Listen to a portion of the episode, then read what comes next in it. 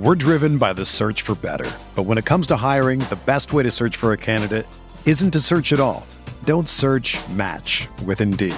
Indeed is your matching and hiring platform with over 350 million global monthly visitors, according to Indeed data, and a matching engine that helps you find quality candidates fast. Ditch the busy work. Use Indeed for scheduling, screening, and messaging so you can connect with candidates faster. Leveraging over 140 million qualifications and preferences every day, Indeed's matching engine is constantly learning from your preferences, so the more you use Indeed, the better it gets. Join more than 3.5 million businesses worldwide that use Indeed to hire great talent fast. And listeners of this show will get a $75 sponsored job credit to get your jobs more visibility at Indeed.com slash BlueWire. Just go to Indeed.com slash BlueWire right now and support our show by saying that you heard about Indeed on this podcast. That's Indeed.com slash BlueWire. Terms and conditions apply. Need to hire? You need Indeed.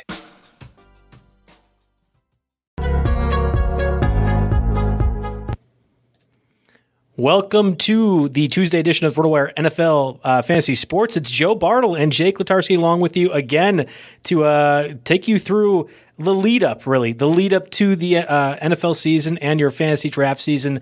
Of course, when it is, when the season's going on, we are doing your free agent breakdowns, getting you all set throughout the week. But as we're kind of maneuvering to fantasy football season, really, truly fantasy football season, and the start of the preseason NFL season, we're doing more of the tips and tricks. I think this is the the best way I'd say it is if my mom was going to play fantasy football, I'd want her to listen to this podcast because it's a really good way to get inundated and get yourself ready for it. And maybe if you haven't paid attention or slacking a little bit, that's what myself and Jake are here uh, to do for you. So I'm excited to have this uh, podcast, and we'll be going over a few of the do's and don'ts in particular for your fantasy drafts. And again, maybe more basic knowledge, but we're, we're here to help the new people out. I think that's our goal, right, Jake? Exactly. You know, I want to get a little bit of the best of both worlds. So we're going to start off with some training camp news and notes, important stuff that, yeah, you know, you need to know if you missed the last couple afternoons of action. And then, yeah, we'll move into some draft day do's and don'ts. Uh, some of the tips are pretty basic. Some of them I tried to put a little more analytics behind to make you think a little bit more. Some are a little unique to this year. Some have to do with different products and uh, services that are out there and uh, hopefully we give you a full picture to uh, help get you ready for draft. And like I tweeted earlier, that's the draft kit tour continues, right? So if you've got any, you know, basics or anything, we might we might dive into some rankings a little bit as we get closer to the start of the season. Maybe recap some preseason games, that kind of thing. Uh, transactions, all news and notes and stuff as it goes. But uh, for now, hopefully we just get you some some general knowledge, a good base to get you going for your draft. Well, this is the RotoWire NFL podcast, and of course, it's brought to you by WynnBET. You know, if there's one thing that we appreciate here at RotoWire, it's making good decisions, and even more so, making the right decisions. So listen up, folks. I have an incredible offer for you with RotoWire's newest partner, WynnBET, the premier digital casino and sports app or sportsbook app, I should say. WynnBET is now the exclusive sponsor for RotoWire's fantasy podcast. WynnBET brings you all the latest action with a user-friendly interface, money line bets, boosted parlays, over/unders, round robins, live betting, and so much more right at your fingertips. Want a break from sports betting? I'm not sure if you do, but hey, if you do, head into WynnBET's digital casino and take a spin on roulette double down on blackjack, slam the slots, or try your hand up uh, up rocky. So WynnBET is currently available in six states, Colorado, uh, well, six states, I should say, uh, while rapidly expanding. At WynnBET, the possibilities are limitless. WynnBET is currently offering all RotoWire listeners a risk-free bet up to $500 on your first page uh, on your first wager. Download WynnBET now. That's W Y N N B E T. WynnBET the exclusive partner for RotoWire's fantasy podcast. Great. Well, you talked about at the top of the uh, show, we have a little bit of news that's breaking. And in fact, it's been a good what past seven days now for Wisconsin sports in general. This last time we were doing the podcast, we ended with Go Bucks. Of course, they won in, in, Game Six. And while this is not an NBA podcast, let me just say I'm very proud of my franchise, very proud of my fandom. And here we are now this Tuesday, and we get to be excited about another Wisconsin sports thing because Aaron Rodgers is back at training camp. I have to believe, you know, and I'm going to go on a mini rant here right off the bat.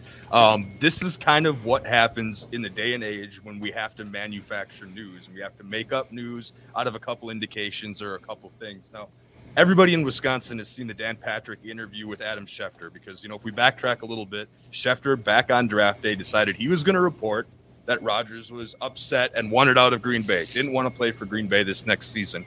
Of course, he looked like a huge hack after that whole thing. Now, I don't know if the network forced him to go ahead and make some news before draft day, or if this is what he felt was appropriate and he needed to do. But like when he's interviewed by Dan Patrick and Dan Patrick asked him the specifics of of you know where did you get this, what's making you report this, he was very skittish and he did not have great answers. So I would go ahead. I, would bet Schefter hasn't gone back on there since then, but uh, I'd go ahead and look at that if you kind of needed uh, something. At least that, as a Wisconsin sports and a Packer fan, you know, longtime season ticket holder, that's what made me think, okay, maybe there's some not truth to this. Now, then we come back, we fast forward to, you know, we're camp starting, of course, this week. We have got, you know, the Ian Rapoport, the other side coming out that says Rodgers indicated to people close to him that he does plan to play for. Green can I can I pause you for a second? Yeah, I saw this on I saw this on Reddit, and, and, and kudos to whoever said it. The indicate as opposed to just like telling somebody that this is what he feels like. The, the wording is so dumb. Like the, the Reddit user is like, I'm just picturing Aaron Rodgers holding a Packers jersey and like staring deep into his gardener's eyes and just pointing. He's like, it's it's the implication. He's he's indicating. he's not just telling them. Yeah, but then we're starting to get other different rumors now. Again, you know, if I'm going to take, you know, rip on one reporter that reports what I like and one that I does that that's supporting what I don't like, I want to try to be a little bit balanced here. Um, but there's been the reports of a re- rework deal also in place here that could keep him around for a few more years. And uh, I mean, this obviously has huge fantasy implications. It goes down the entire list of Packers players. So I mean, Rodgers right now, and of course the Packers' corresponding weapons, they've been falling in ADP in, in early drafts here, and uh, it's definitely reflected that. I mean, in the NFFC, Rodgers is 74 overall. It's probably better to look at him as QB nine um, because of the quarterback heavy you know scoring in that type type of format. And quarterback nine is historically an early eighth round draft pick. You know, if you look at the last few years of uh, of ADP, so um, that I expect to see on the rise here pretty soon. Uh, Aaron Jones was 13 overall, RB 10 I would not be surprised at all if the last couple weeks before the regular season he sneaks into the first round. Yes, there's the uh, there's the AJ Dillon concern, but remember Jamaal Williams is out of town. He wasn't going to be you know a 25 carry game guy anyway necessarily, especially helpful in PPR leagues. And then Davante Adams, he's another one that creeps into the first round. Number 12 overall, he's wide receiver two in ADP. So there's actually not that much to gain, but I think he would have arguably been the consensus uh, top wide receiver on the board if we were going in this whole offseason comfortable with Aaron Rodgers and what he was going to do. So, of course, everybody's on the rise with how he showed up, a rework deal in place. And then, of course, you got to address the rumors. I think Trey, Trey Wingo kind of stirred that up a little bit with the with the Randall Cobb report. Uh, apparently, the Packers might be trying to trade for Randall Cobb, and of course, Cobb and that's Cobb started his career with Green Bay. He's buddies with Rodgers. Those guys have uh, those guys have been tight. You know, going to the Kentucky Derby together. If you see them on Instagram, they're doing their thing. Cobb's salary is going to make that deal difficult. He's currently set to be like an eight and a half million dollar cap hit, and the Packers don't necessarily have that kind of room. I think that's part of the reason that you know some of the factors that started this whole thing in the first place were you know you know Packer brass instead of going to Rodgers and saying hey, we want to make you the highest quarterback and paid quarterback in the league by a mile. They went to him the offseason and said, hey, um, can we maybe restructure a little bit and save some cap room? And, you know, allegedly that was one of the many, many things that, uh, that rubbed him the wrong way a little bit. But it looks like we're much, much closer to having this relationship being, uh, being repaired. And sorry to the rest of the NFC North because uh, you're not going to be making the playoffs if it is. I'm glad you brought that up. I feel like 70% of the intrigue that has been spun by all the uh, stories, Schefter being one of them. There's been other people who have been leaking leaking information, right? Uh, I feel like 70% of that information has been gobbled up specifically by Vikings, Lions and Bears fans exclu- exclusively. Like I, maybe the Broncos fans really care about this too because they seem to be the ones closest to possibly trading for Aaron Rodgers. But I don't know. I, I feel like there's some jealousy happening from the NFC North when it comes to Aaron Rodgers. I'm all for it because uh, it certainly seems like he's coming back for at least this year. There was two points that I wanted to discuss, and, and first, it's weird that Trey Wingo is the one leaking the Randall Cobb thing, right? Like, what what affiliation does Trey Wingo have? At all with Aaron Rodgers. You were dunking on Adam Schefter, and rightfully so, for his lack of reporting correctly, it feels like in this instance. Couldn't we say the same thing for Trey, Trey Wingo, who we have really no reason to believe he has a connection with Rodgers? Well, the only reason I bring that up is because there were reports that came out later that actually corroborated that. We've got Tom Pelissero of NFL Network here. Uh, as of you know this afternoon, the Packers are working on a trade to to acquire Cobb from the Texans. And of course, there's so many complications going on with this. Um, but at least it was, you know, corroborated later by other legitimate reporters. I just kind of got to mention him because he was one of the first guys uh, that I saw that I saw that was uh, mentioning that. So uh, it's pretty crazy um, that uh, that that's going on and, and that, that, we're continuing to do this. But again, it all goes goes back to the daily 24 hour news cycle. You know, yeah, debate shows and NFL Live. They need something to put on their lead, and if you lead your show in with Aaron Rodgers and make it seem like something new is actually happening with him, uh, people are going to stay tuned in longer because that's what Aaron Rodgers does. So. Um, I'm glad I could get this off, uh, off my chest on the air a little bit. Um, sorry, but not sorry to anybody I ripped on in that last rant, and uh, hopefully we can move on with this with uh, Rodgers. Well, the other thing I was going to say, do we do we have a finalized reworking of the contract? I think we have a lot of ideas and things that supposedly could be in there. But from what I can tell, nobody has actually said this is what this contract will look like. I've heard 2023 is a voidable year, which is fine because at, at, at least the when they took Jordan Love, the expectation has always been if you're going to move Rodgers, it would be the following year when the dead cap penalties would be less than they were. So to me, nothing has really changed. This was more of a way to make – uh, it seemed like Aaron Rodgers had won when in reality he had zero leverage and didn't parlay it to, into much else except maybe more team control if it means acquiring Randall Cobb and others. Mm-hmm. Yeah, yeah, I agree. You know, I, I don't have the exact numbers right now. Some have been floated around, uh, of course, naturally, but um, yeah, it seems like they're going to get him. Yeah, it's 2022 and 2023. Um, and yeah, he just wants a significant say over his future, and, and that's something big. So, uh, so, you know, good for him. He can at least come out seeming like he won, and uh, and then both sides can move forward with uh, something advantageous. Cool. All right. So, other news that happened at least yesterday, we now officially see Michael Thomas will be out, uh, was placed on the pup list. We're anticipating until at least September. I know the Aaron Rodgers situation has everyone hot and heavy about uh, following that and the mismanagement from the organization's perspective.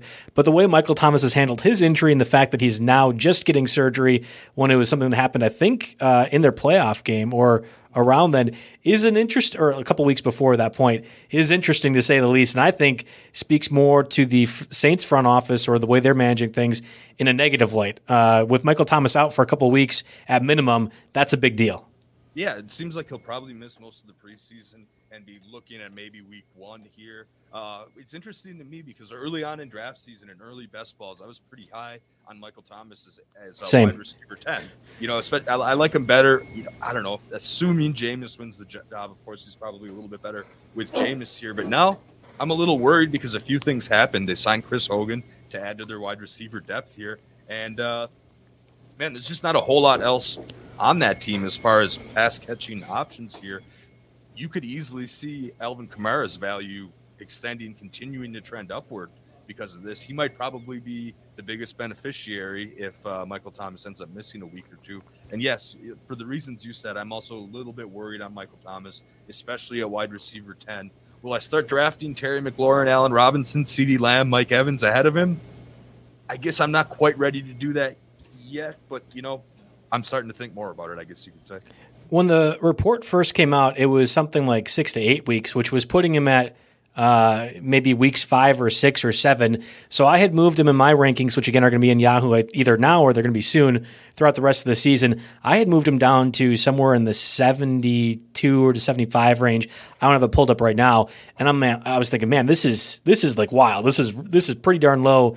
Um, I think guys in that same range were like Ja'Marr Chase, um, and oh man, there, there's a couple. Mike Williams, I think Mike Williams was lower. And it's like, well, no, no brainer. If if it's the Michael Thomas that we've seen with Drew Brees, that's a complete value. But that's the other part of this complication that we don't really know. It sounds like, and I'm I've seen a few reports that uh, Taysom Hill might be your starting quarterback for the Saints at least to begin the season. And if that's the case, I'm not really feeling confident about Michael Thomas at all. I know Thomas did great against the Falcons of all teams last year when Taysom Hill was the starting quarterback, but that was really one game. And I, I think when it comes to talented throwers, Jameis Winston makes far more sense. So if it is uh, Taysom Hill starting, that's now two things that I'm worried about when it comes to Michael Thomas's value as wide receiver 10, like you mentioned. Yeah, and now both of those news items make me think, okay, let's move Alvin Kamara up the rankings. But I just double checked to be sure. He's number three overall in, in ADP for PPR leagues behind McCaffrey and Cook. You really can't move him up that much more. Um, you know, maybe you could move him up a little bit in uh, in non PPR leagues just because of the pure pure volume. But uh, I would be comfortable drafting him three overall in just about any kind of format. I guess that's as bold as I'll go with that. Yeah, uh, Alvin Kamara, not not Michael Thomas, right? Yeah, Alvin Kamara. Yeah, that's what I'm trying to get at. Is like all this this Thomas news. Maybe it's going to be Hill. no Thomas for early on. Like all this news, like on paper makes you think, okay, I need to draft Alvin Kamara more, and uh, there's just not a whole lot of room for his ADP to grow. I guess. Fair enough. Uh, also, Amari Cooper was placed on the pup list, although it sounds like he's going to be closer to a mid August return. He should be ready for the start of the season, which is great because my dynasty team is led by two wide receivers, Michael Thomas and Amari Cooper, uh, not the one that we are in a different one. It's just it's just an interesting situation to see some of these upper echelon guys kind of get worked back into shape, um, more or less. I guess in the case of Michael Thomas, he is having surgery. I don't know. What's your take on Amari Cooper? There's CeeDee Lamb. People love Michael Gallup as well too. Dak Prescott's back. Ezekiel Elliott looks better than ever, uh, and I've heard that repeatedly because I already have a Culver's board bet down on the J.K. Dobbins out rushes uh, Ezekiel Elliott. So uh, there's there's a lot to talk about with the Dallas offense, and I think Amari Cooper being out for even an extended period of the regular season, which is not the case now, but you know how these injuries tend to be. It's it's an interesting dilemma. Yeah, I believe where things are at right now with his return date, at least on RotoWire, and it might have even been Jerry Jones. I think they're optimistic they can get him in one preseason game. So I think you know, as if we push pause today, July 27th, um, Cooper would be back before Thomas. So you know, at ADP 41 overall uh, or 42 overall, excuse me, that doesn't really change uh, my view there a little bit. Now, when I start to get in the Amari Cooper, Julio Jones debate, that starts to become difficult for me Amari Cooper, Robert Woods. Man, I really got to sort these things out because I, I, don't think that we should discount Cooper too much. That's fair. Um, let's talk a little bit Marlon Mack. He is a full participant at training camp for the Colts. Obviously, Jonathan Taylor is your stud guy, mid first round pick at the moment with his ADP. But Marlon Mack was the starter. I feel like f- few people remember that to begin last year, and of course he had the Achilles, or yeah, it was the yeah, uh, the ACL or the Achilles injury. I keep going over the two. He had the Achilles injury, put him down for the season. It was really only towards the latter part of the year when Jonathan Taylor really took over the reins from Nyheim Hines and uh, Jordan Wilkins. But here we are now. Marlon Mack is back. He is on a contract year. The Colts were able to re-sign him pretty cheaply. I don't know. I don't think it's crazy at all to say Marlon Mack will be a contributor in some facet for this Colts offense. And I think his role directly comes at the expense of Jonathan Taylor. Not that I want to have Jonathan Taylor lower, but now Marlon Mack being confirmed for training camp and practicing and participating, that makes a difference, I think, as much for Marlon Mack as it is for Jonathan Taylor's fantasy value. Yeah, I think personally, uh, I, you know, on my big board, because of the news that we just discussed, I'm probably bumping Kamara ahead of Jonathan Taylor, maybe even – in non PPR. But Jonathan Taylor is still a first round pick. This is a team that's, I would guess, if you had to predict some of the most run heavy teams, like right up there with Minnesota, I think the Colts will be there. So, uh, I mean, how do you think the Colts are going to do this season? If they're going to be a winning team, absolutely, Jonathan Taylor will stay will stay in the upper echelon of backs here. Um, but if they're, I don't know, in my eyes, I see Marlon Taylor as the pass catcher, but I think they both catch a little bit of passes, uh, a little bit, so that'll uh, kind of you know just to set that misconception maybe straight.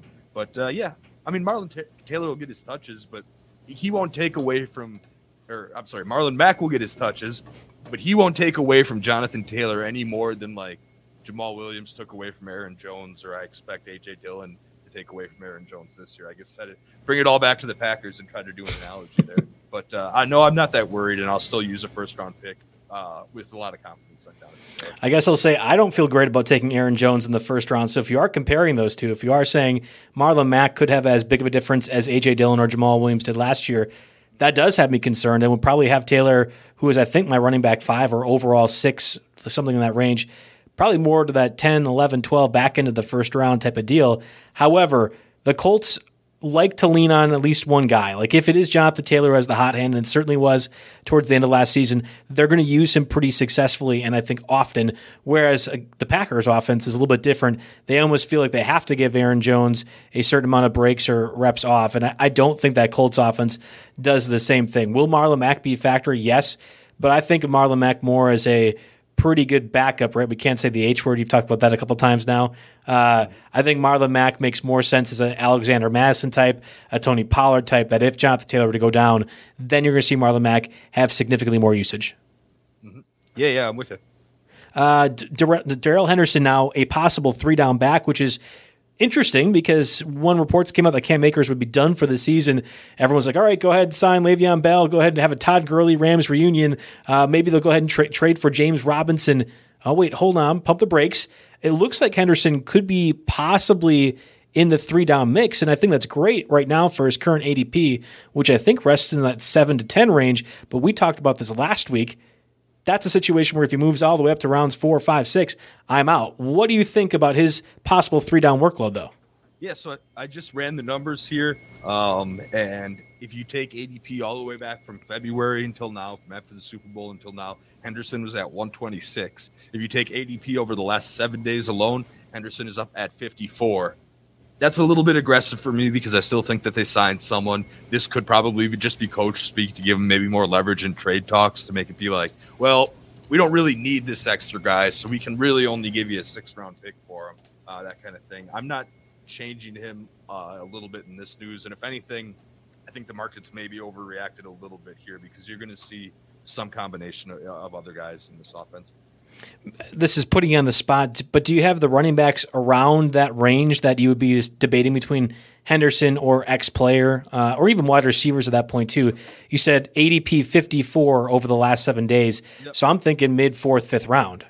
Yeah, so the three players ahead of him at ADP 54 are Javonte Williams, Tyler Lockett, and Adam Thielen. The three players below him at 54, uh, below him at 54 are Kyle Pitts, Myles Gaskin, Ja'Marr Chase, Kareem Hunt, Tee Higgins, Mike Davis. I don't know. I think Mike Davis might have a better uh, a better grasp on that, even with the injury and stuff. I think Mike Davis clearly the Falcons added him and very little else. So I guess you know if you had it, you know, you, you put me on the spot for someone six apart, I still might lean towards Mike Davis and let the market overreact on Henderson. Well, see, you, you mentioned Mike Davis. I actually like Myles Gaskin way more. I'd take Myles Gaskin over Javonte Williams. The Javonte Williams hype is too much. And I know Mario Puig has been all over this and he's been talking about on the Thursday shows. If you've been listening to the RotoWire NFL podcast throughout the offseason, you know that most of the smartest people here at the office and here at HQ don't care for Javonte Williams. I among that I am among that group, not the smart ones, but the ones saying, "Hey, Javonte Williams way too high right now, especially with Melvin Gordon around." I love Myles Gaskin though. I think you look at the war like the language coming out of Miami, it seems like a foregone conclusion that he is going to be the workhorse starter. And I don't know if that really means, especially if Tua takes that step that the, Dolphins need him to. Maybe they're going to be a little bit more pass heavy. But I think Gaskin can be a, a, pass catcher and he can be a runner. And I think that makes a huge difference. I would much rather have him over Javonte and over Henderson, and I think over Mike Davis too. But that, that's a different conversation. We can get to our actual rankings maybe in a different podcast. Moving through the rest of the news, um, no, not surprisingly, Najee Harris has been listed atop the Steelers depth chart. Uh, that was about as much of a layup as anything throughout the offseason, especially when the Steelers uh, invest a first round pick into him. I've, I've seen him go as high as I think 10, like pick 10 overall in standard leagues.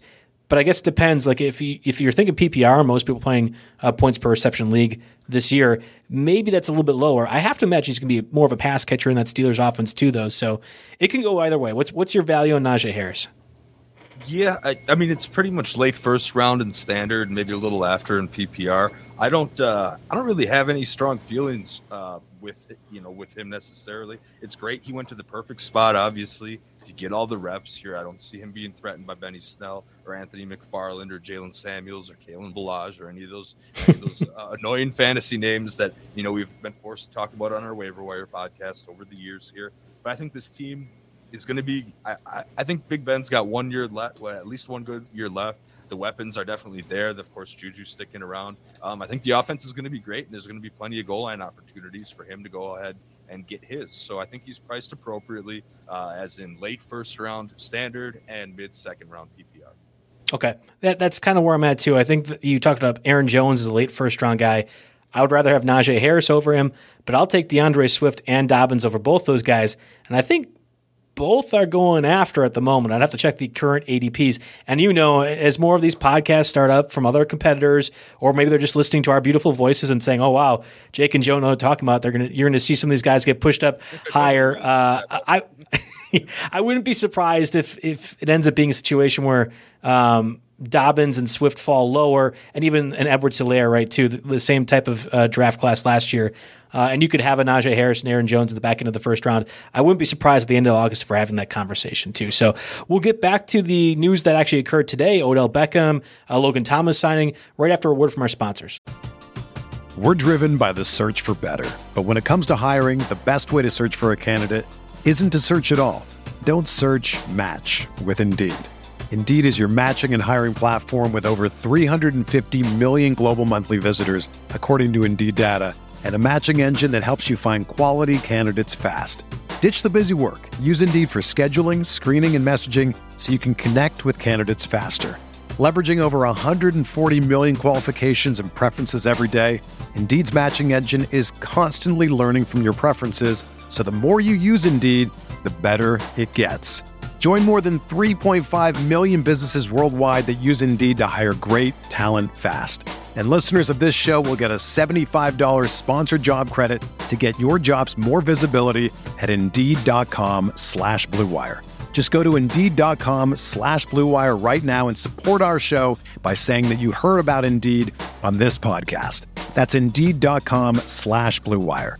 Terms and conditions apply. Need to hire? You need Indeed. All right, so Odell Beckham, he is not on the pup list. That's fantastic news. Unlike the Amari Cooper, Michael Thomas stuff, uh, Odell missed most of last season and, and really has had a disappointing tenure with the Browns. But when I look at a guy like Baker Mayfield in particular, I think Baker has a chance to jump higher than his current ADP, which is around quarterback 12 to 14. It really depends. They're all pretty close to each other. Uh, what do you think about this Odell news? And then what do you think really about what could Baker Mayfield's best case scenario look like if Odell is healthy? Now, normally, you know, you'll you'll see a lot of those don't draft. This is my don't draft list spot or avoid some avoid these players at all costs. And a lot of people, uh, you know, Odell Beckham's been a popular guy to uh, pick on with those lists lately. I, I, we'll always say on our podcast that there is a price that we'll pay for everyone. And if I end up getting Odell Beckham in the fifth or sixth round, I can probably maybe the sixth round. If I can get him in the sixth round, I can definitely live with that. And uh, I just think that this Cleveland team on paper is set to be a winner. They've got all the pieces on both sides of the balls, uh, on both sides of the ball. And uh, you know, Baker Mayfield continues on their trajectory, and they can somehow stay healthy. Obviously, that's a big if. Uh, this could be one of the few times in Odell Beckham's career he is on a winning team.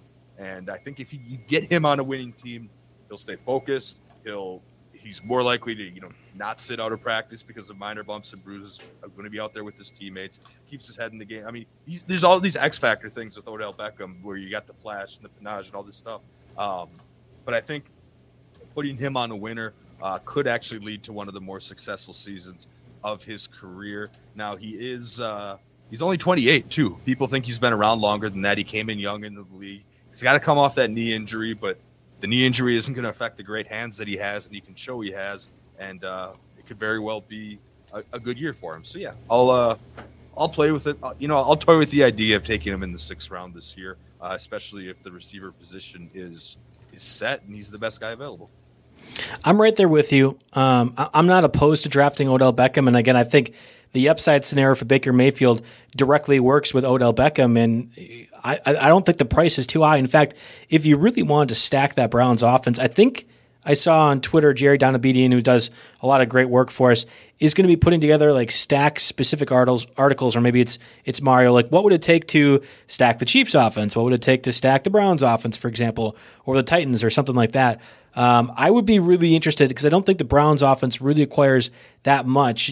It's like a mid first round pick for Nick Chubb feels like the hardest part, and then you're able to maneuver around uh, to get Kareem Hunt or any of the any of the wide receivers, the pass catchers for that team. I'd be interested, and I think that stack could work because you're right. They are going to be competitive this year. That division doesn't look as great because I know you said Ben Roethlisberger maybe has one more year. I'm right there with you, but I think we're talking like this has to be the last year. That defense might not be as good. The Ravens might not be as good defensively too, uh, and their schedule is is not great, but it's not super difficult either. It's somewhere in between. So I kind of like the the Browns as a team that could be among the final four or final eight. Um, at least be able to build off of what they did last year. I think that's kind of a fair statement to make. Logan Thomas, the tight end for the Washington football team, signed a three year extension coming right off his breakout season. Of course, he was a former quarterback turned tight end, so it's an impressive deal for Logan Thomas. I, I'm worried that the workload almost has to be less than we saw last season because Washington has so many more pass catchers and more weapons than they ever did before. And it's not like Ryan Fitzpatrick really uses his tight ends all that much. Um, Mike Gesicki was I think a, a pretty like I mean he was so uh, high variance last season, but I felt like most of his big games came when Tua was at quarterback. So I, am a little bit worried about Logan Thomas overall. I'm not really like Dallas Goedert. I love significantly more. There's a few of those guys like Anthony Firkser, Jonnu Smith. Um, that are tight ends like 13 through 16 that I'd almost rather have than, as opposed to investing a high pick in Logan Thomas. But at least the three year extension is a good deal for him, right? Yeah, yeah, absolutely. Just another noteworthy item of the day. Look, again, looking now, let's go back to ADP, guys. I want to compare uh, Noah Fant right at one ahead of Logan Thomas. Logan Thomas is at nine. I agree with that. I'd have Fant over Thomas. Uh, Thomas is ahead of Higbee and Tonyan, but Tonyan could be sneaking into that top 10 with Rodgers back. That's the guy that we didn't hit in the lead of the show. So, uh, you know, right around tight end 10, which is borderline tight end one. Um, I'm not necessarily drinking the Kool Aid yet. I'll have them, but it has to be at a fair price no open competition in San Francisco. It seems that Jimmy Garoppolo is set to be the starter. He's beginning beginning camp at least with the starters. And I and I think we talked about last week. I have far too many friends that are Rams. I also have far too many 49ers fans for as many times as the 49ers have decimated my playoff hopes as a Packers fan. Um, and, and the surrounding or prevailing thought from all those guys is Garoppolo will be here this year for certain.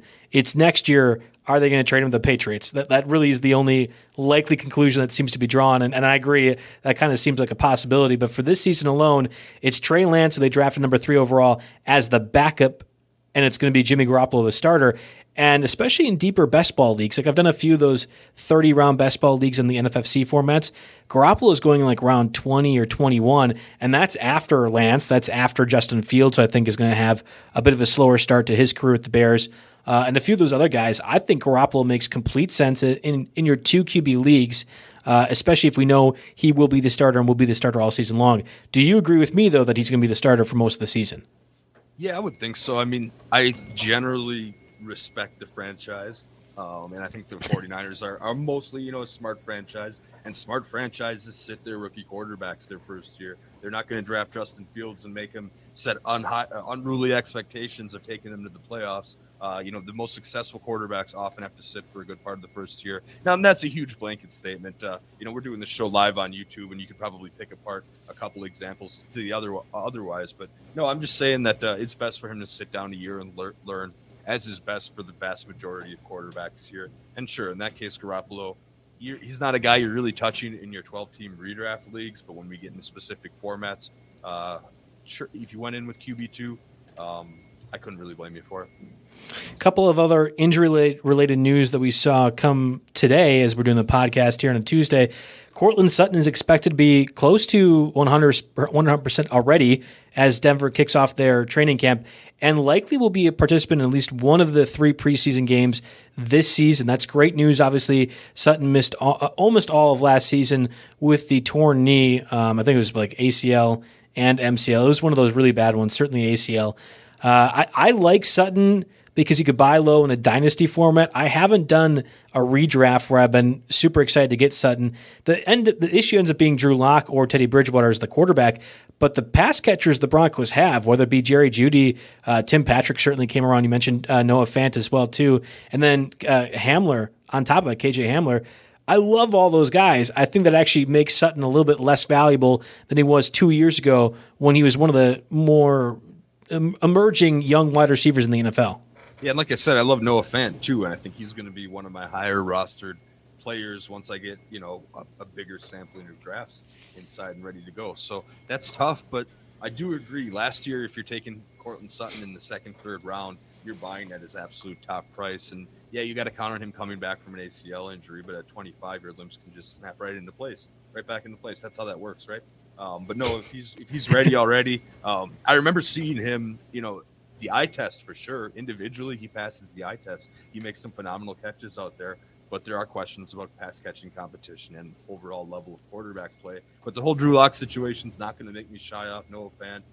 Probably not going to make me shy off uh, Courtland Sutton if he comes up in that area, ADP 76. So hopefully that gives you a good frame of reference. DJ Chark right ahead of him, uh, Raheem Mostert, Matt Stafford, Robbie Anderson right behind him. Uh, Curtis Samuel was placed on the pup list to start training camp for Washington. That's obviously one of their big ticket free agent signings, and, and Curtis Samuel will add a lot of flexibility to the offense, probably in a better way than J.D. McKissic did last year. But if he's injured in any way, that's interesting because a lot of people have been pushing up Samuel, maybe rightfully so, as more or less a sleeper. I know us in the fantasy community hate using that word because at this point, with all the knowledge that's out there, the 24 7 news cycle you mentioned, like with Rodgers, but really the, the weekly editions of podcasts, much like these throughout the Liz, entire offseason. That's a great rant on that. There's no such thing as a sleeper anymore, right? Exactly. Football. Everybody knows the player pool well enough. Like you said, there's enough information out there. Um, you know, it's really it's more bold to call busts for your bust columns than your sleeper. I would say Samuel would be listed among many of the sleepers that other uh, companies might do out there. But if he's going to be missing some of training camp, are you worried at all based off his ADP and what that role could look like? Especially, you'd imagine the learning curve that has to happen. Again, he was doing carries out of the backfield for Carolina last season. Not that Washington's going to be doing that this year, but the the idea, or that's one of the reasons why you're offering him such a big deal in the offseason, right? Mm-hmm. Yeah, yeah, absolutely. And uh, there's, I don't know, there's a lot, a lot of variables going on here. And uh, of course, you have Scary Terry as the unquestioned target leader. How much do you buy the uh, the, the Logan Thomas hype? So you're right, and I think Antonio Gibson will catch his fair share of passes too. Right now, Samuel ADP wise, we're looking at uh, below the likes of Will Fuller and Deebo Samuel, just ahead of the likes of uh, Marquise Brown, Laviska Shenault, Brandin Cooks, those kinds of players here. So I don't know. I think the market will react a little bit to it, but uh, you know, I, am willing to give it a couple preseason games to see if he can maybe get into one of those in action. I don't know if we have an exact return date on him, but uh, just because of the way he relies on his pure athleticism so much, um, I'd like to see some kind of sign that he's healthy, at least back on the practice field, before I overpay for him, at least. I'm I'm right there with you. And this one was just hot off the press. Not that many people are going to care about, but Justin Jackson, the backup or third string backup for the Chargers, was placed on the COVID reserve COVID nineteen list. Um, obviously, it's different than it has been in past years, and maybe he's able to go ahead and play before the end of the preseason. But this was a running back that I don't think people realized was going to be the backup. I think this was a, a shoe in absolute layup. Going to be the backup over Joshua Kelley, the fourth round pick last year for the Chargers, behind Austin Ekeler. Now, if that uh, if he ends up missing time and significant time at that, Justin Jackson, we're going to see a situation where Kelley, who was the hot, more highly drafted one, will maybe earn his spot in there. It's not like this coaching staff drafted Joshua Kelley last year, that everything's been changed around with the Chargers. I have been saying for a while Justin Jackson was going to be the backup. This might be a bigger deal uh, than many people might imagine right now if Jackson's to miss some time. So just mentioning that for anybody out there, anyone cares about their Chargers backups, there you go. I was going to say, I don't really have a take on this. I'm going to leave Chargers backups to you, Joe. You're the expert on that. I, I, figured that was going to be the case. So uh, let's get a word from our sponsors, Dynasty Owner, before we really get into the meat of the podcast here. Are you tired of the same old fantasy football leagues that get canceled after every year or so? If if that if you are interested or you are sick of that stuff, I should say, Dynasty Owner has got your back. Go to dynastyowner.com. New leagues for the 2021 season are forming now. Dynasty Owner unites the fun and excitement of fantasy football with the skill and strategy of the front office by incorporating a salary cap and real NFL player salaries for die-hard fantasy football fans that want the real GM experience.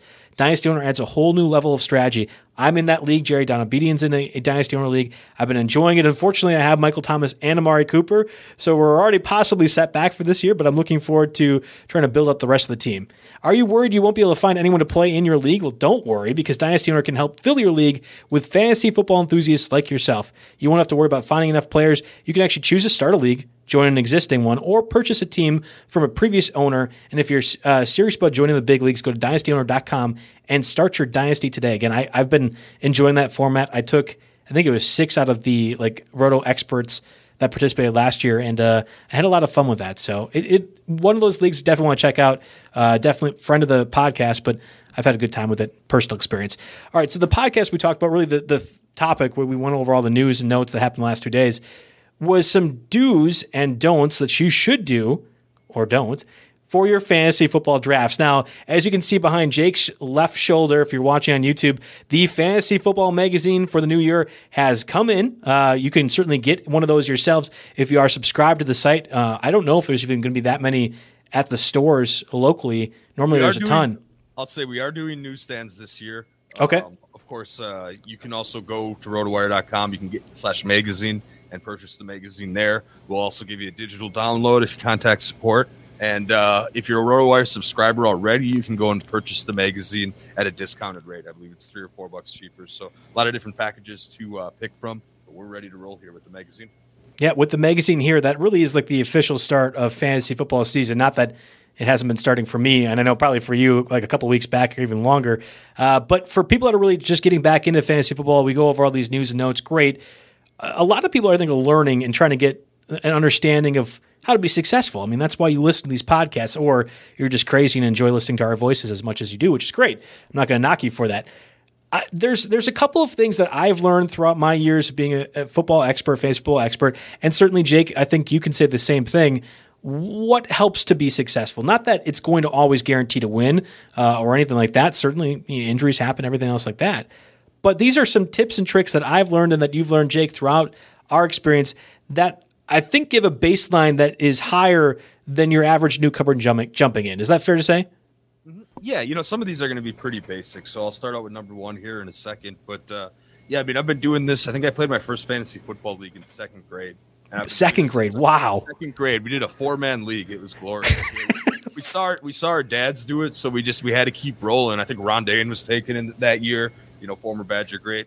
But uh, anyway, when starting off with the principles of you know do's and don'ts for fantasy leagues, uh, I like to go back to a uh, so DJ, our media director, and I used to try to do some recruiting at, at UW campus nearby, and a lot of people a question you'd open it up for questions at the end, and a lot of people would ask like, "What's the one best thing you can do to be more successful at fantasy?"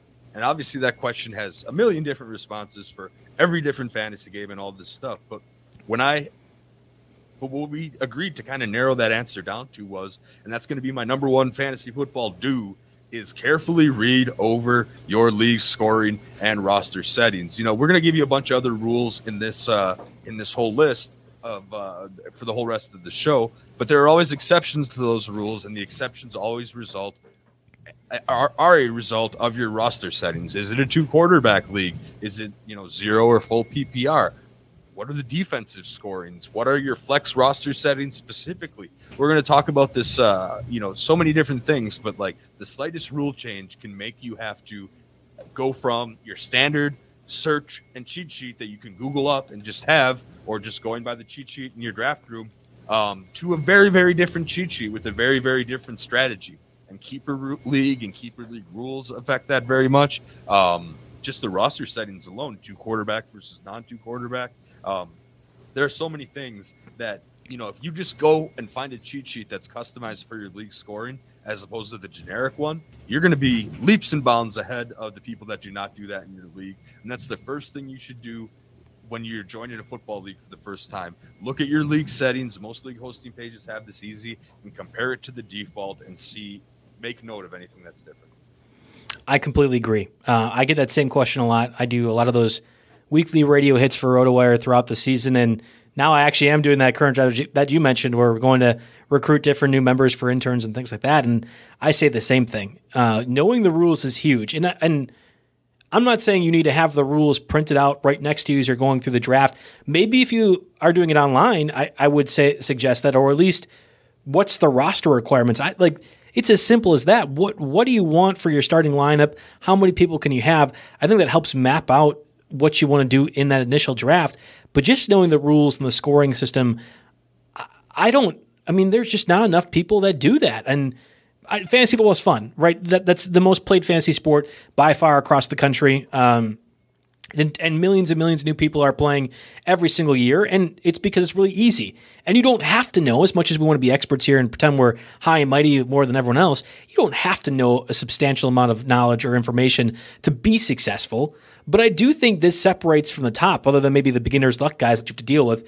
Knowing those rules, knowing how to navigate your league and what works best for your system is huge. And it's the first rule because – every other rule builds off the top of it, uh, builds on top of it. For example, the next do, and, and you have this in our, our, our uh, cheat sheet, but I completely agree. You want to compare your cheat sheets and adjust projections accordingly based off of those scores and rule sets and, and the, the, the league stuff that you have. It's completely different, the custom rankings that we might have compared to how your league operates.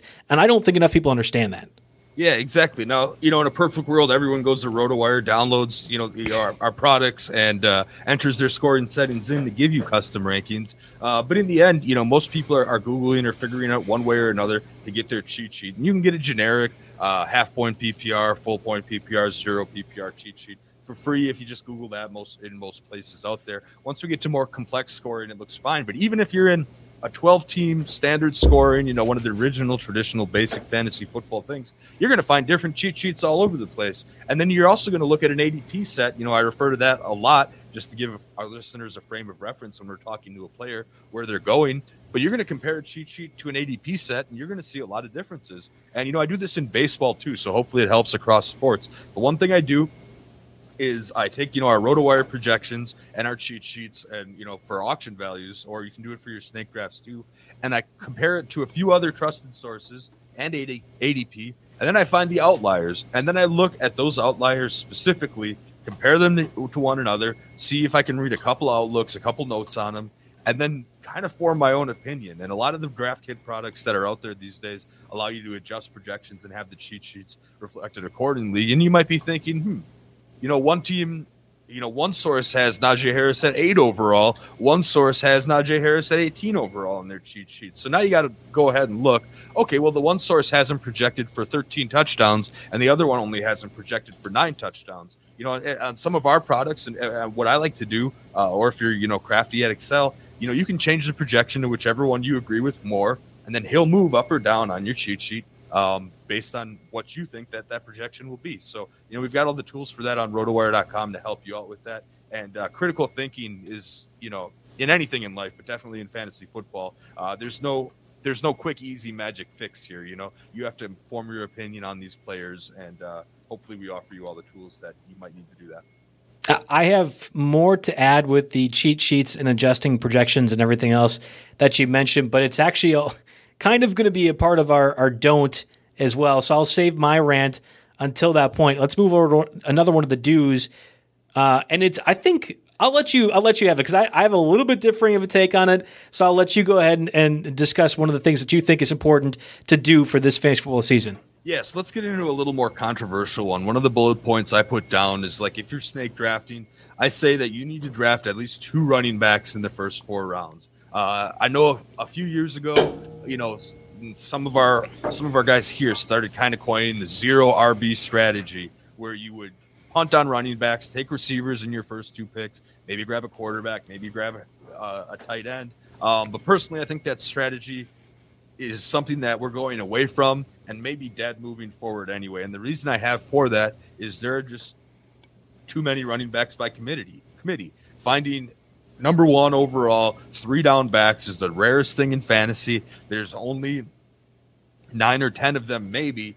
And you're really going to get stuck if you miss on those first two rounds. You know, if you take, you know, I don't mind Kelce, you know, late second, early first, I guess. But if you take him, if you decide your first two rounds you're going to take Kelce Mahomes, and then you think, um, oh, maybe I better take a receiver here, you're out on running backs. You're out on the top tier of running backs, and it's really going to hurt you. I'd say go as far. You have to let every draft come to you to some degree, but in general, at most draft picks, your rule of thumb, you want to get two running backs in in those first four rounds because after, I mean, after Najee Harris, Antonio Gibson, Joe Mixon, Edwards-Helaire, you know, after RB sixteen, uh, we start to run into some really risky, maybe committee type guys. At least players that have uh, threats, you know, in front of them. I mean, twenty two and twenty three are in ADP right now. Travis Etienne and uh, James Robinson, and they're on the same team. right? So you get past that, and 24 is Kareem Hunt. Guess what? He's on Nick Chubb's team. So you're going to start getting into some really risky, risky scenarios once you, you know, if you get to the fifth round and you don't have two running backs already in hand. And uh, that's why I put that as a general rule of thumb. I agree that you need at least one running back in the first two, maybe the first three rounds. I'll concede on that front. But we just talked about Myles Gaskin, Mike Davis were two guys that more or less are locked into their starter roles right now. It can change. And if I'm the front office of the Falcons or Dolphins for that matter, I'm calling Jacksonville up right now and trying to get James Robinson for a fourth or fifth round pick as the guy. And maybe that takes away one of those options. But there's enough value a little bit later on, and, and you can go even to something like a Chris Carson who falls past My, uh, Myles Gaskin or Kareem Hunt, certainly in a PPR league, is that same type of value. Chase Edmonds, people are high on for some reason. Uh, I'm not super high on, but that's another name out there. I don't think you have to lock yourself into drafting two running backs in the top four rounds, but I do think you need at least one stud guy within those first three. And I'm taking either in round one or two personally because I think I have the – knowledge and depth to draft wide receivers a little bit later. I don't need these top end guys to be successful. I do think I need at least top one top end running back. So that's where I'll, I'll concede a little bit to your point, but I'm not willing to give away completely. Mm-hmm. I mean, yeah, there's a reason that two out of the top first round, there are only two, three players are not running backs. They continue to be the most important position in average in the majority of average fantasy football leagues here. And if you're just starting out, you want to make sure you have that position covered. It's a lot tougher to replace on the waiver wire as well. Do you want to give the final do as well? Uh, I'll yes. just toss to you on that one. Yeah, for sure. Uh, so the other one, you know, it's kind of related to the cheat sheet construction and the scoring roster settings, but I do think uh, it is time in the year 2021. it is time to go digital here. Now, the magazine I just showed is an excellent tool. It is a great thing to have, you know, in your magazine rack, in your bathroom, or uh, in your waiting room, for example, on your coffee table. It's great to have that at the, you know, at arm's reach and be able to read player outlooks. That's one of the best things I think you can do as far as early July when your draft might be a few weeks or a month away. Start reading player outlooks, get familiar, like we did last week. Uh, who's who's changing teams, um, you know, who's projected to start where, what are the big camp battles and ADP battles I have to watch for. So all that good stuff is great in the magazine, and there's a bunch of excellent uh, individual strategy articles. But when it comes time to your draft in mid to late August, hopefully, you kind of need to go digital because you don't want to be the guy that drags a magazine that was printed six weeks ago to the draft and are relying on that and end up drafting Cam Akers or something like that. Now maybe you'll see that in your draft room. A lot of a lot of uh, draft rooms are getting better, you know, of course, at that, especially if they get data from RotoWire. You know, we'll catch you up on all the latest injury situations here. But you got to go digital. And um, a few things along with that, you know, you want to update your player data on that device. Make sure you're getting the latest news. If you're using a, a RotoWire app, you know, PC software, Mac software, web based software, um, you know, iOS app, you know, all these things that we offer, we can update your data and you'll be set to go. Um, so that's important. Um, usually sometimes you want to have a backup device if you're worried that technology is going to fail or at least a backup charger maybe you forget your charger bring another one but there are so many digital options right now that the days of paper paper drafting and fantasy are just about dead probably should be dead if they're not dead already I love the the paper magazine though, if only because I can have it in my hand. It's a great thing uh, to keep. I, I've personally enjoyed having my name in there. Maybe that's probably part of it. I'm, I'm selfishly yeah. enjoying it. But you're right. Uh, well, I think it's a good thing to get you started preparing for the fantasy season. And that's that's the best way to put it. But for the most part, right. Let's move digital. And I'll even add saying, can I have a second iPad, a second computer screen, um, at bare minimum, I want to have the magazine so I can cross off things and also have the computer to look up stuff while I'm drafting, whether that's uh, in person with people or online. I want multiple screens at my disposal so I have a little more flexibility when looking for stuff. Yeah, yeah, I'm right. I'm right there with you. And I mean, today's devices and, and apps are so advanced that you can do the crossing off on that app, and it's super easy. You can just swipe the player left or right, and we've got you covered. So there's really no excuse to not at least try digital, and you'll, you'll, your strategy will be changed moving forward. All right, so those are the do's that you want to do heading into your fantasy football season and your draft in particular. I imagine um, this is something that you could see on our RotoWire Snapchats out there, things like that. Not Snapchat. Uh, no, what's the one? TikTok. I was gonna say, what is the one all the kids do? I'm 28. I can't say that. Uh, you can see that on like RotoWire TikTok, things like that, where uh, we're kind of getting prepared for the fantasy season. In the same type of tone, there's a few things that you shouldn't do to be successful at fantasy football in your league, uh, and I think one of them is scheduling your draft too early we just saw with the Cam Akers news, Michael Thomas, Amari Cooper. We've went over a number of names. And we're going to continue to go over a number of names who have been injured or something else like that. Uh, and it could drastically affect how you're doing things. We don't even know what's going to happen for the starting rosters from the preseason perspective. All this to say, if you schedule your draft towards the end of August, even in that first week of September, if you have to, that's probably the best spot to be successful, have everyone engaged throughout the entire season, and to avoid some of those pitfalls that you mentioned, Jake, where maybe you get drafted Cam Akers on accident because you weren't paying attention. That's the best way to avoid it by scheduling your draft towards the end of August. Yeah, not everyone's going to be like us and end up with 10, 12, 15 fantasy leagues by the time the season begins here. And, uh, you know, in our position, okay, we can forget about that early July draft. But if it's your only fantasy league and you drafted Cam Akers last week, that's a huge bummer. And it's going to be real tough to stay into it for the entirety of the of the draft season. So definitely uh, get at least through three preseason games if at all possible. That's my biggest tip for commissioners. Uh, another don't, and I, I completely agree. You put this on our on our spreadsheet, but obviously don't adhere stri- strictly to a site's listed auction value. Now we talked about auction drafts. Last year, we gave a whole big breakdown. You could probably Google it, RotoWire Auction Draft Podcast or something like that, uh, and it'll be Jake and Joe talking about the strategy behind it. And I maybe you end up doing that this year. I'm not quite sure. We can plan those podcasts down the road.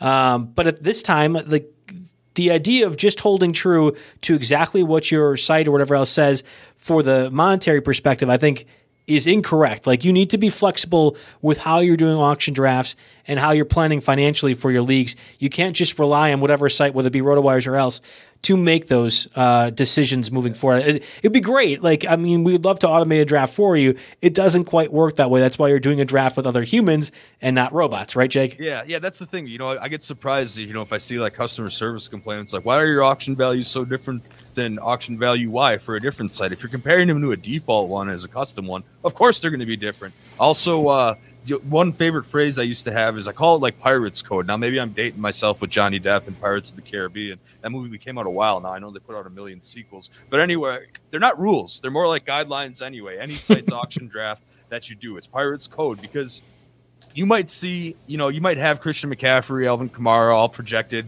say 61 to $70, right? But people in your league are going to come out and they're going to spend, you know, $85 on them. And then you have to adapt mid draft to be like, okay, well, this money's going this way. If I don't actually overspend for one of these players, I'm going to get stuck with a team of guys from the fifth through eighth round. And uh, maybe I'll have the most balanced team ever, but without studs, you can't win in fantasy football. You need those guys that'll uh, take you over the top. And that's just one of the many uh, small auction draft tips. Like you said, we can do a whole show on that. Absolutely. I want to get uh, you. You did some really insightful knowledge, at least on yeah. one particular. But before we do that, let's get a word from our sponsors. Hey, it's Kaley Cuoco for Priceline. Ready to go to your happy place for a happy price? Well, why didn't you say so? Just download the Priceline app right now and save up to 60% on hotels. So, whether it's Cousin Kevin's Kazoo concert in Kansas City, go Kevin, or Becky's Bachelorette Bash in Bermuda, you never have to miss a trip ever again. So, download the Priceline app today. Your savings are waiting. Go to your happy place for a happy price. Go to your happy price, Priceline.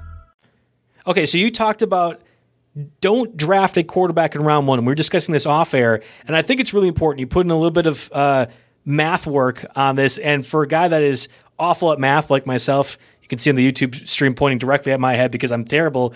This is great, and I loved what you were able to do, at least in reaffirming the idea: do not draft a quarterback in round one of any one of your leagues.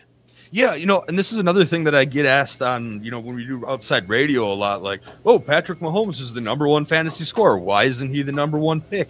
And uh, you know, anyone that's experienced enough in fantasy knows the reason for that. It's because of positional scarcity and you know, and different tiers. You know, the drop off.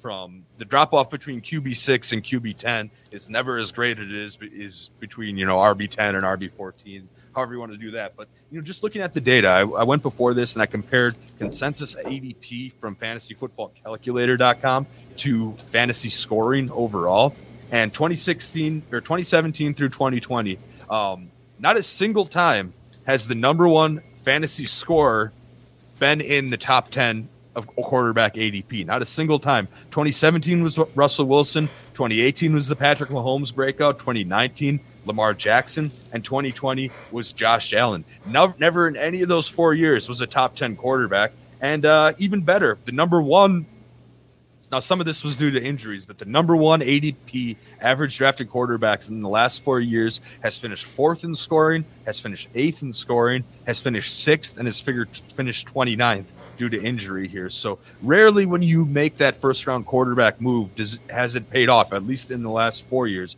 And last but not least, last season 2020 was actually a pretty good year uh, because seven of the top 10 ADP quarterbacks actually finished in the top 10 ADP fantasy points. But the three years before that, it was only five of 10 here. So you can get a serviceable fantasy quarterback in rounds eight, sometimes much even further down the road. Now, again, it all comes back to your scoring format here. If you're if you're in a two quarterback league, obviously these rules changed entirely. Throw out everything I just said. You need to get your quarterbacks right away. Super flex league is the same way, but uh, that's the shortest and most concise way I can put it. Don't bother with a quarterback in round one. Probably don't even bother with a quarterback in the first four rounds, but definitely want to stay away from that top quarterback. Now, maybe Patrick Mahomes will go out and throw 50 touchdowns and have it be his first fully healthy season since he did lead the league in fantasy scoring back in 2018 but the opportunity cost of draft, drafting Patrick Mahomes in the first round is just way, way too great. You're going to hurt yourself at another skill position that you need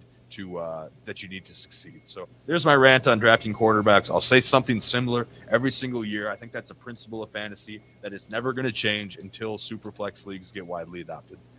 Well, and Justin Herbert's a perfect example too. You mentioned Josh Allen uh, was outside the top ten.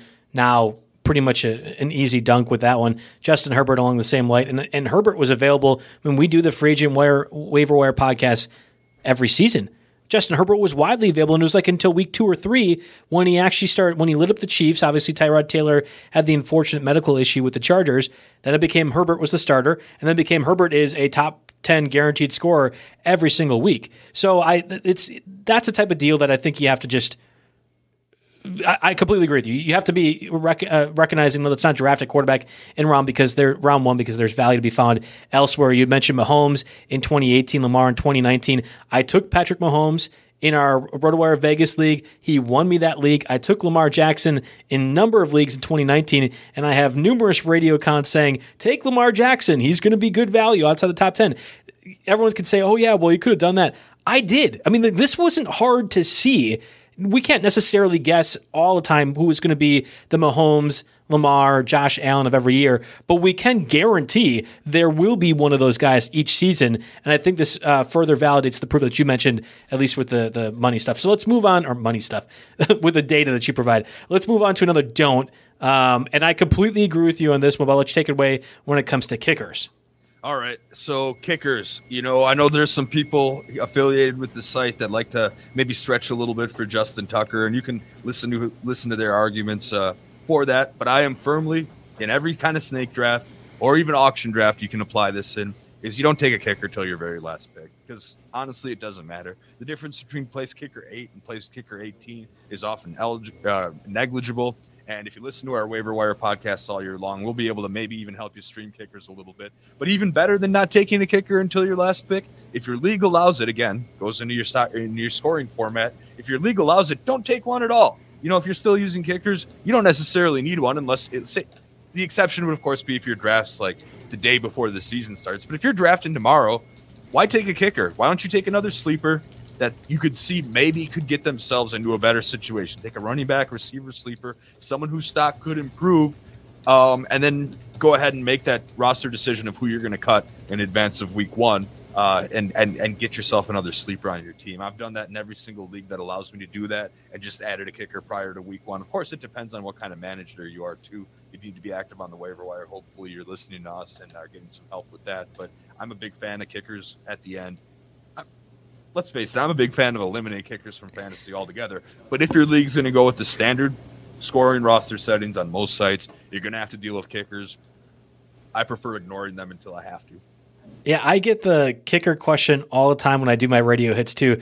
Shout out um, to the uh, the the guys over in Syracuse, the Man Child Show, where they keep asking me, "Oh, should I draft a kicker in round eight? No, stop. I don't. I don't want to hear it. Uh, don't don't be that person. This is this is my biggest rant. I think in again probably makes for a better TikTok than a podcast thing. Don't be that guy that says, "Oh, I got my two running backs. Now I need my three wide receivers, a tight end, quarterback. Oh, now I need kicker and defense." You have to be able to read the draft better, whether it be your league mates or the ADP the software that you're drafting on. It's not going to recommend, and if it does, you're not drafting in the right place to fill out your full lineup. You can get bench guys, you can get trade assets for other people. You do not need to take a kicker in rounds 8, 9, 10, or 11. I don't care if it's Justin Tucker. I don't care if it's a combination of Tucker, Adam Vinatieri, and the Waterboy guy who just is insane and can kick from 60 yards out. It does not matter. You can find actionable kickers later on and still get really valuable depth pieces on your bench at different portions throughout that later draft, right? That rounds 9 through 12, 13, 14. I will consider taking a kicker like two or three rounds before. But any point before then, I think you are dumb for doing it. And I do not care if I'm insulting somebody. I think it's just ridiculous because the value you're getting is not that big. Mm-hmm. And I know a lot of our more, you know, advanced experienced listeners are probably going to be like, "Well, duh, why are you guys even talking about this?" if they're even still tuned in. But like you said, Joe, you seem to get that question every year. I get that question every year. Analyst types, uh, whether they're doing an AMA or a quick hit or a guest show on a non-fantasy specific show, some people like to have, you know, the fantasy episode, and you know they want to ask those questions here. It still needs to be said. So I'm glad we're covering it. The last one, and and this is really, I thought, building off of one of our do's don't be the guy who relies too heavily on the ADP or the average auction value. And I and it it just bears repeating. There are different sites out there. And if you are drafting on, say, ESPN, a player might be higher based off of their average draft or their ADP platform than Yahoo. And that goes back to learn your league setting or learn your league rules, but also learn the leagues that you're drafting on because that's going to be a major difference. I would go ahead and click on the ESPN value, especially if you're doing a snake draft, and see where their ADP is. And if you have to move up a player higher in your tier or rankings to adjust for that, do that. The same thing goes for Yahoo or other places like that but don't be a slave to drafting just based off the ADP. I think that's a massive mistake. Uh, and yeah. far too many smart people tend to do that that I see in this industry we're using ADP on this show a lot just as a frame of reference for players, you know, as we start to kind of get our toes wet into this fantasy season. But there's a time and a place for ADP, and there's a time and a place where you shouldn't even touch it. The time and the place for it is okay, I have self determined the sleepers that I want to take, the guys that I'm going to target in drafts. What you will do then is use ADP to kind of determine where you'll be able to take them. So, like, you might have a player ranked as your 35th overall player. But if ADP has them at 75, you can probably wait until the fifth, maybe sixth round to take them. You know, that's what you use ADP for.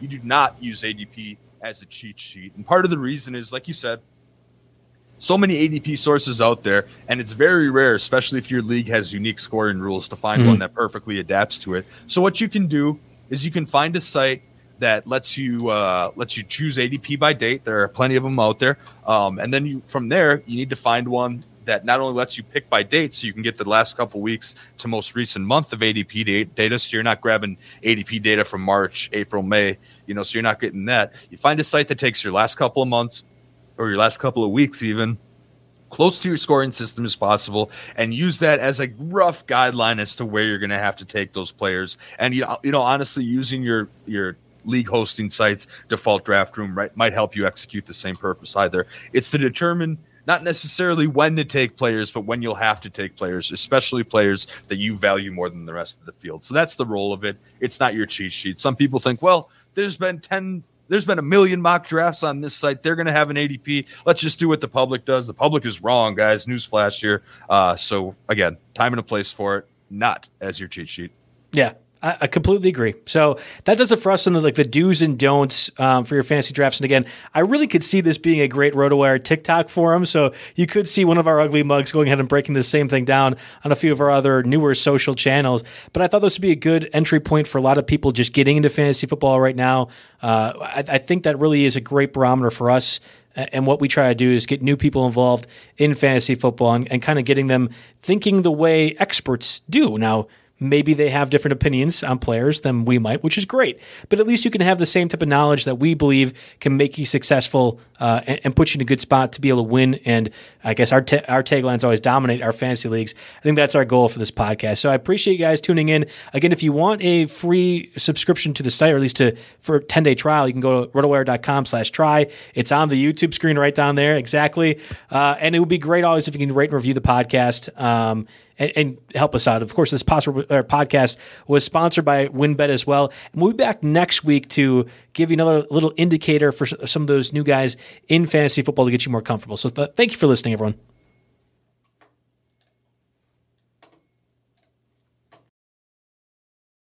It's happening daily. We're being conned by the institutions we used to trust. The mainstream media is distracting us with meaningless headlines instead of focusing on the harsh realities facing American families. Time is short before something big happens, and that's why so many folks are preparing. They're becoming self reliant by investing in emergency food storage from My Patriot Supply. Go to mypatriotsupply.com and secure four week emergency food kits for each member of your family. Each kit contains tasty breakfasts, lunches, and dinners, averaging over 2,000 calories per day. Save $50 on each four week food kit you purchase. Plus, get free shipping on Ready Hour four week emergency food kits. You're not ready if it's not Ready Hour foods. At My Patriot Supply, you can also get solar power generators, water filtration units, heirloom seeds, and survival gear.